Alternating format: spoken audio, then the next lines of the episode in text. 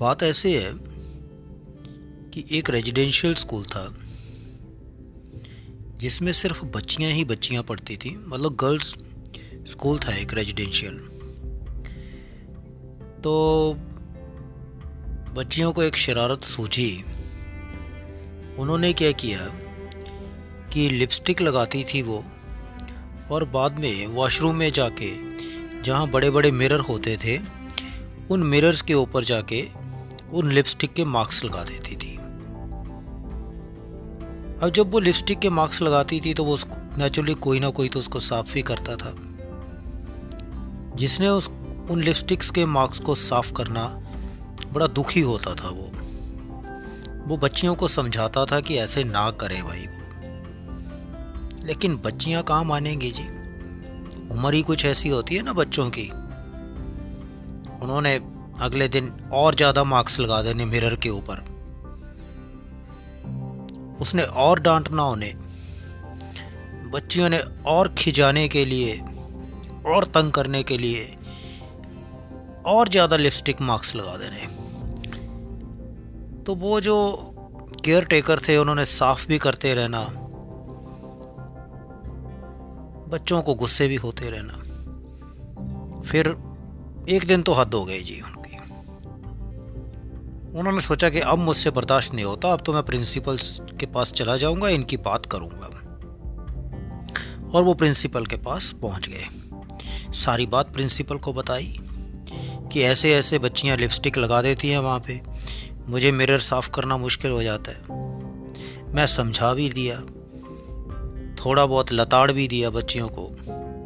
लेकिन बच्चियाँ मान नहीं रही हैं। और वैसे भी माने भी क्यों जी वो? उम्र कुछ ऐसे ही बच्चों की। तो प्रिंसिपल ने कहा, चलो मैं चलती हूँ आज तुम्हारे साथ और देखते हैं कि क्या हल निकलता है। तो रास्ते में चलते चलते उन्होंने प्रिंसिपल साहिबा ने कुछ ना कुछ उसको समझा दिया, उनको केयर टेकर को, जो वॉशरूम वगैरह को देखते थे। जहाँ पहुँचे तो वहाँ पे लिपस्टिक के मार्क्स लगे हुए हैं। प्रिंसिपल ने भी देखा हाँ भाई, मिरर तो सारे भरे पड़े हैं। सारी बच्चियाँ बुलाई गई कि भाई प्रिंसिपल ने कहा कि भाई मार्क्स तो ये लिपस्टिक के आपने ही लगाए आप चाहे मानो या ना मानो।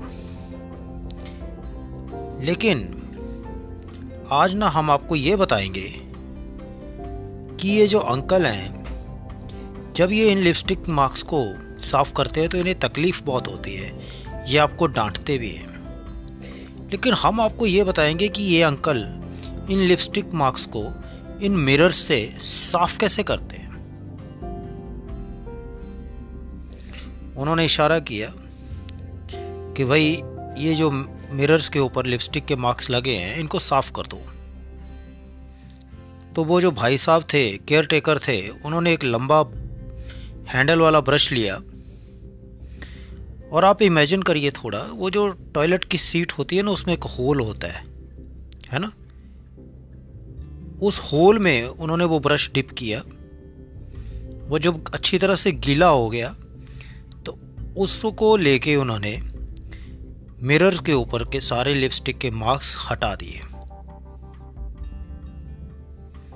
और फिर वो दोनों प्रिंसिपल और केयर टेकर दोनों बिना कुछ बोले बच्चियों को वहाँ से वापस चले आए। और सच मानिए, उसके बाद उन मिरर्स के ऊपर कभी भी लिपस्टिक के मार्क्स नहीं लगे। अब कहने का मतलब ये हुआ कि प्रिंसिपल ने कर भी बहुत कुछ दिया और बच्चों को कहा भी कुछ नहीं। So this is the basic difference between education and knowledge. अगर एक साधारण आदमी होता, साधारण कोई इंसान होता तो शायद वो भी वही करता जो केयर टेकर कर रहे थे, बच्चियों को डांट रहे थे, शायद स्कूल से भी बाहर निकाल देते। लेकिन प्रिंसिपल ने ऐसा नहीं किया। उन्होंने अपना ज्ञान जो था उसका प्रयोग किया। उन्हें पता था कि ये जो बच्चियाँ हैं ना, लिप्स पे पहले लिपस्टिक लगाती हैं, फिर मिरर के ऊपर लगाती हैं।